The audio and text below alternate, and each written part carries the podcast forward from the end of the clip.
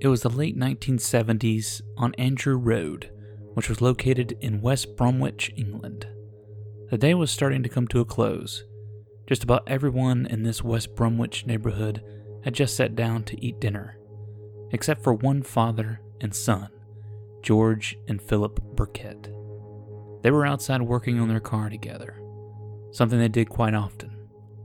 However, this would be the last night that they would spend together because this was the night their neighbor, Barry Williams, began his killing spree, which would turn into the night of horrors. This is the story of the killer neighbor. Welcome to Origin Mysteries.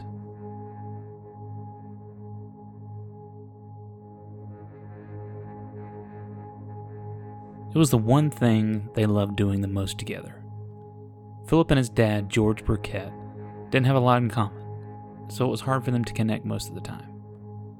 I could see this leading to arguments and fussing, but there was this one thing working on cars. It was their thing they loved to do together. Every chance they got, they would go outside and tackle some new project on Philip's car. Changing the oil or putting in a new radiator, whatever it was, it didn't matter because it was the one thing they both loved doing together. It was a Triumph Spitfire, and they had been working on it for a few years now. The car reminded me of a small Porsche convertible, and it looked like a lot of fun to drive. I could imagine their routine. Philip would come home from a hard day and wait till his dad got home from work. His father would kiss his wife Iris and say hello to both of them, and then sit down to eat. What came next was always the best part of the day working on that car. It was the time where Philip would bounce ideas off his father, and the time where his father could teach him how to take care of his car or tell him how his day was. For me, it was watching movies or TV shows with my dad. We really connected on a different level while watching different things. After whatever we were watching was over, we would always talk about it. Talking about what we liked or didn't like, and what we would have changed to make it better. I know to some people this may seem odd, going to a dark, quiet movie theater or watching an hour long show to connect with your father, but it was what we enjoyed doing, and still do. It connects us in a really cool way, which is kind of hard to explain. So I can imagine how it felt for Philip and his father to work on his car together. There's nothing like bonding with a parent or a family member. They lived in a relatively nice neighborhood, in a nice townhome on Andrew Road in West Bromwich. The major disadvantage of living in a townhome is how close you are to your neighbor. And with this home, they were about as close as you could get. And with that comes noise. If you have a loud neighbor, you will hear everything they do, and I mean everything. But the Burketts didn't have a noisy neighbor. They were the noisy neighbor. At least According to Barry Williams, they were. The Burketts and Barry never really got along. He was a single 34 year old living with his parents still, and was one of those people that just hated the world in general. You know the kind I'm talking about. But when it came to the noise, that really set him off. There were countless complaints to the Burketts about keeping the noise down, which began to become a daily thing. The Burketts kind of just shook it off each time and went about the rest of their day. But with Barry, it was a totally different thing. He started to believe that the Burketts family was out to make his life miserable. And with every new noise came a new attack. Philip also had a 17 year old sister who would love playing her record player as loud as it could go. Barry considered this another attack. Philip and his father working on his car, the loud banging of their tools and slamming of doors, just another attack. They knew Barry didn't like the noise. No, they knew he hated the noise. So why? Why would they keep doing it if not out of spite or hatred towards Barry? This continued for a while, and Barry would just keep bottling up each attack every time. Until one night, on this night, Barry came home from drinking. Philip and his father were outside working on their car. I can imagine Barry shouting out another warning, only for them to just ignore him and keep working. Well, this time, Barry would make them pay. This will be the last time there will be a noise on 16 Andrew Road. Barry walked into his house, grabbed his 9mm gun, loaded it, and stepped outside and shot Philip and his father George, point blank. George died instantly, but somehow Philip survived and was able to run into his house. But, in a fit of rage, Barry followed. It was there that he shot Philip again, this time killing him. Unfortunately, his mother and sister were there as well, and Barry tried to kill them both, but was only able to kill Iris, Philip's mother. His sister survived. This would only be the start of his killing spree. Once he attacked the Burkett family, he got into his car drove off for about an hour until he came upon Michael and Liza's gas station. That is where he took his next and thankfully last two victims. For no reason, he decided it would be their last night on Earth, and he shot them both.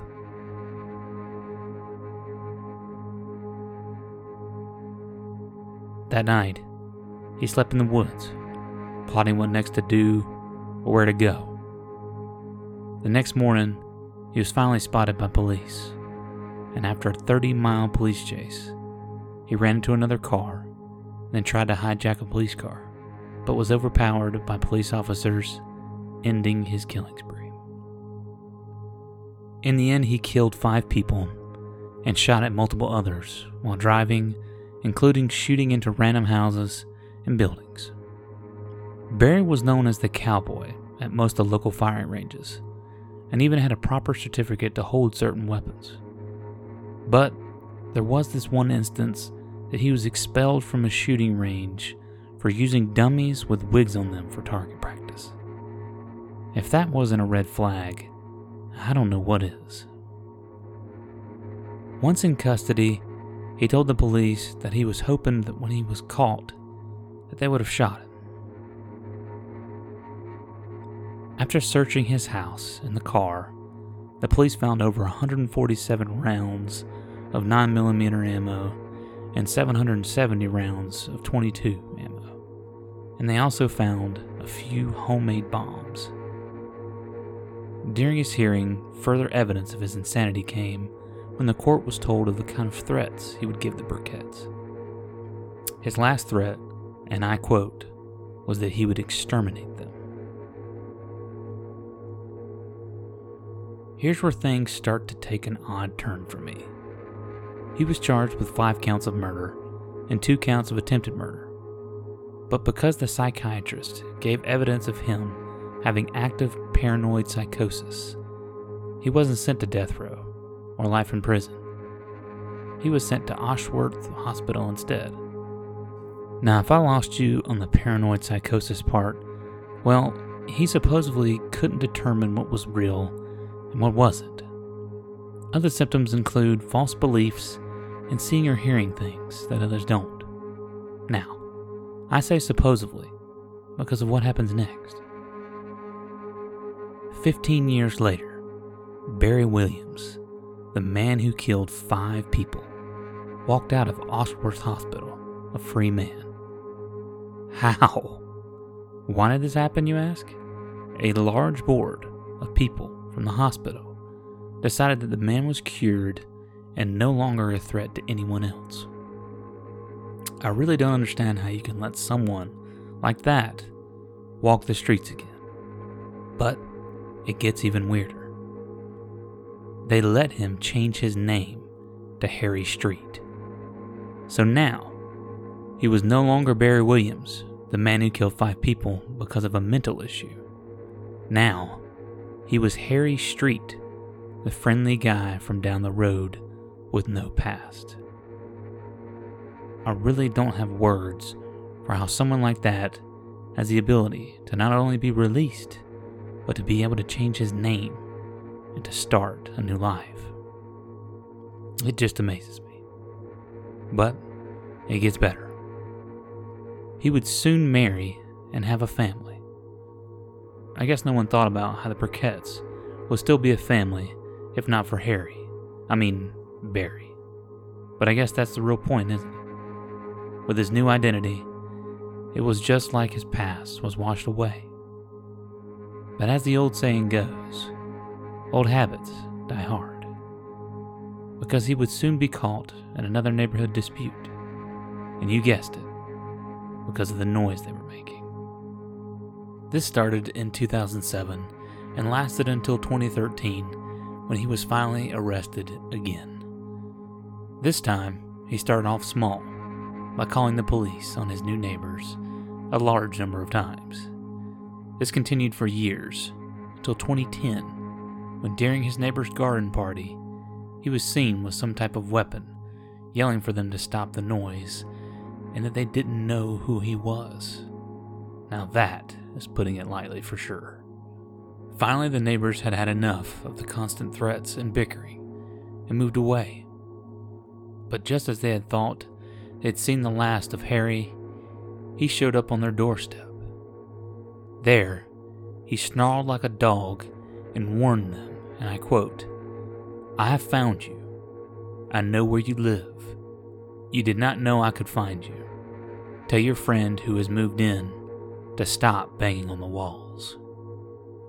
As you can imagine, this scared the crap out of them. So they called the police. That's when they started to add everything up.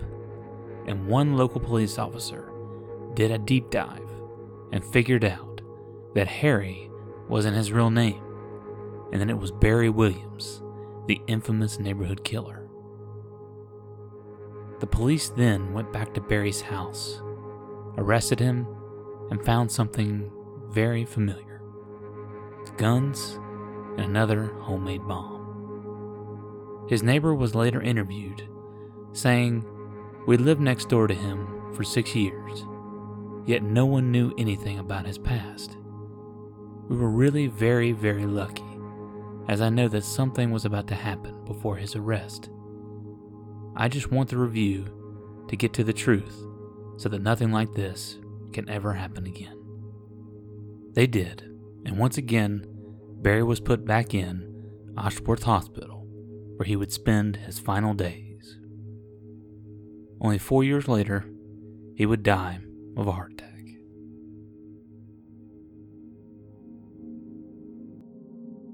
I like to believe that after what he did, that that loophole of being able to change your name after being convicted of such a heinous crime isn't allowed anymore but I'm really not sure if it is or isn't. That just goes to show you that some people are capable of anything.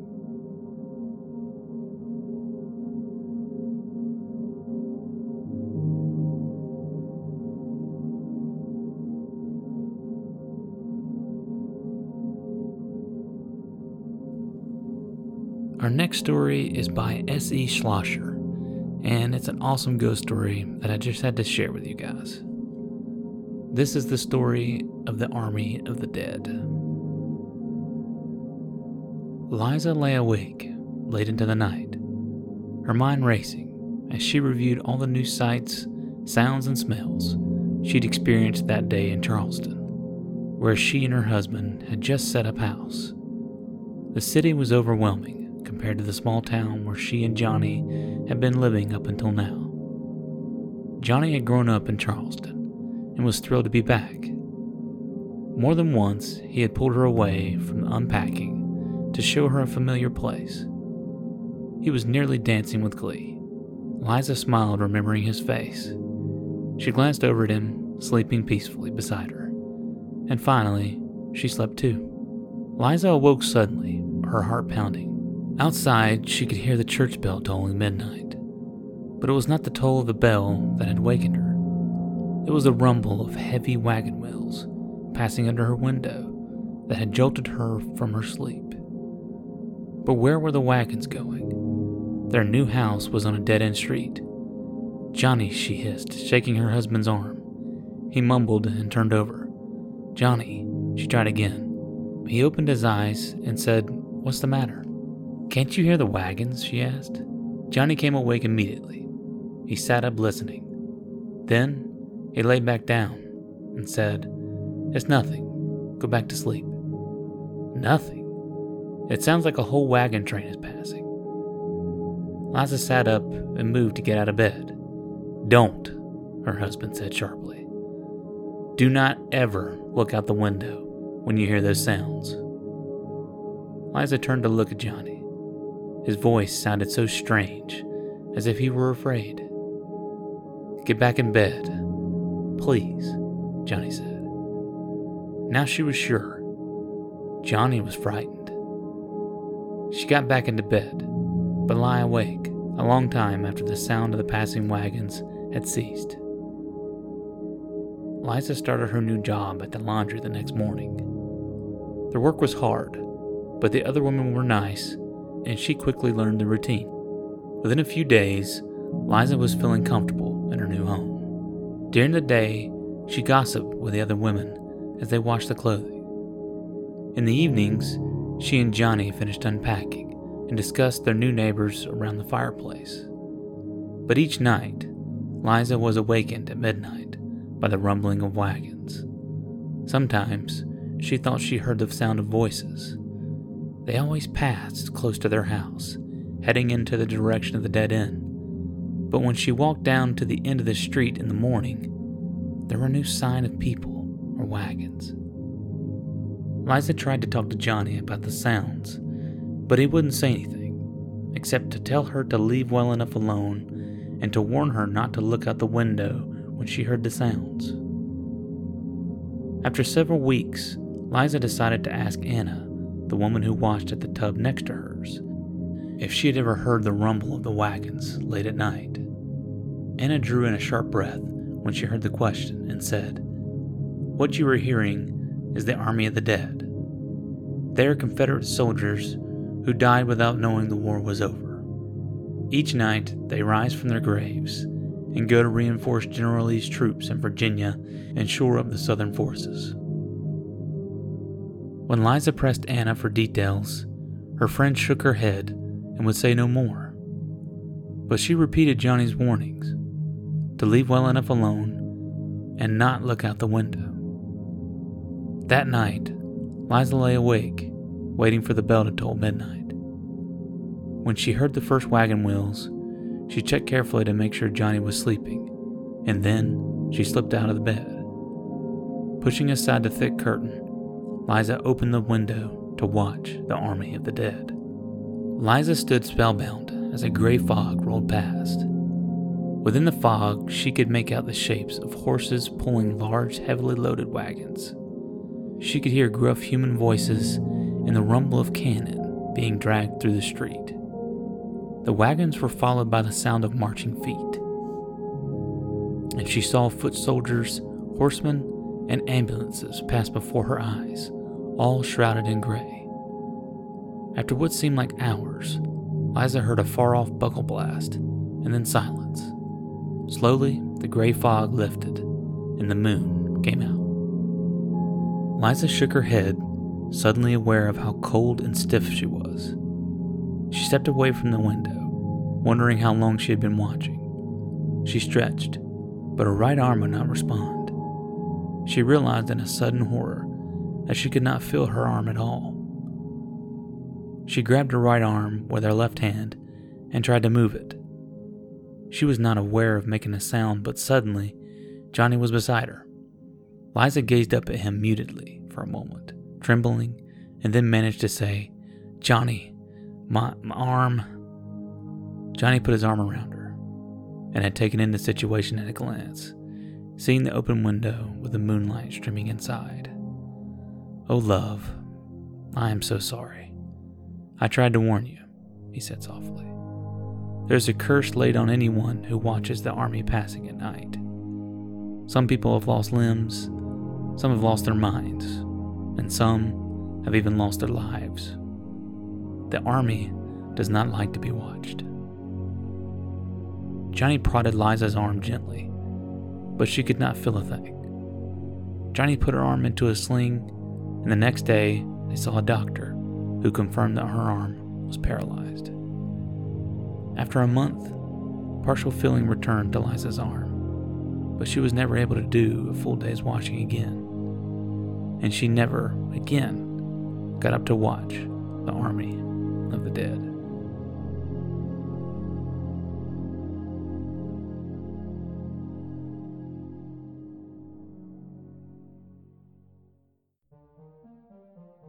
This is Origin Mysteries. Experience the mysterious. If you enjoyed this episode, please leave us a rating and review via iTunes or Apple Podcasts. It really does help us out more than anything. Follow us on all social media platforms at Origin Mysteries. This podcast was written and narrated by me, Cameron Rainey, with the second story being written by S.E. Schlosser. Music by the great Chris Zabriskie. We'll be back in two weeks. Thanks for listening.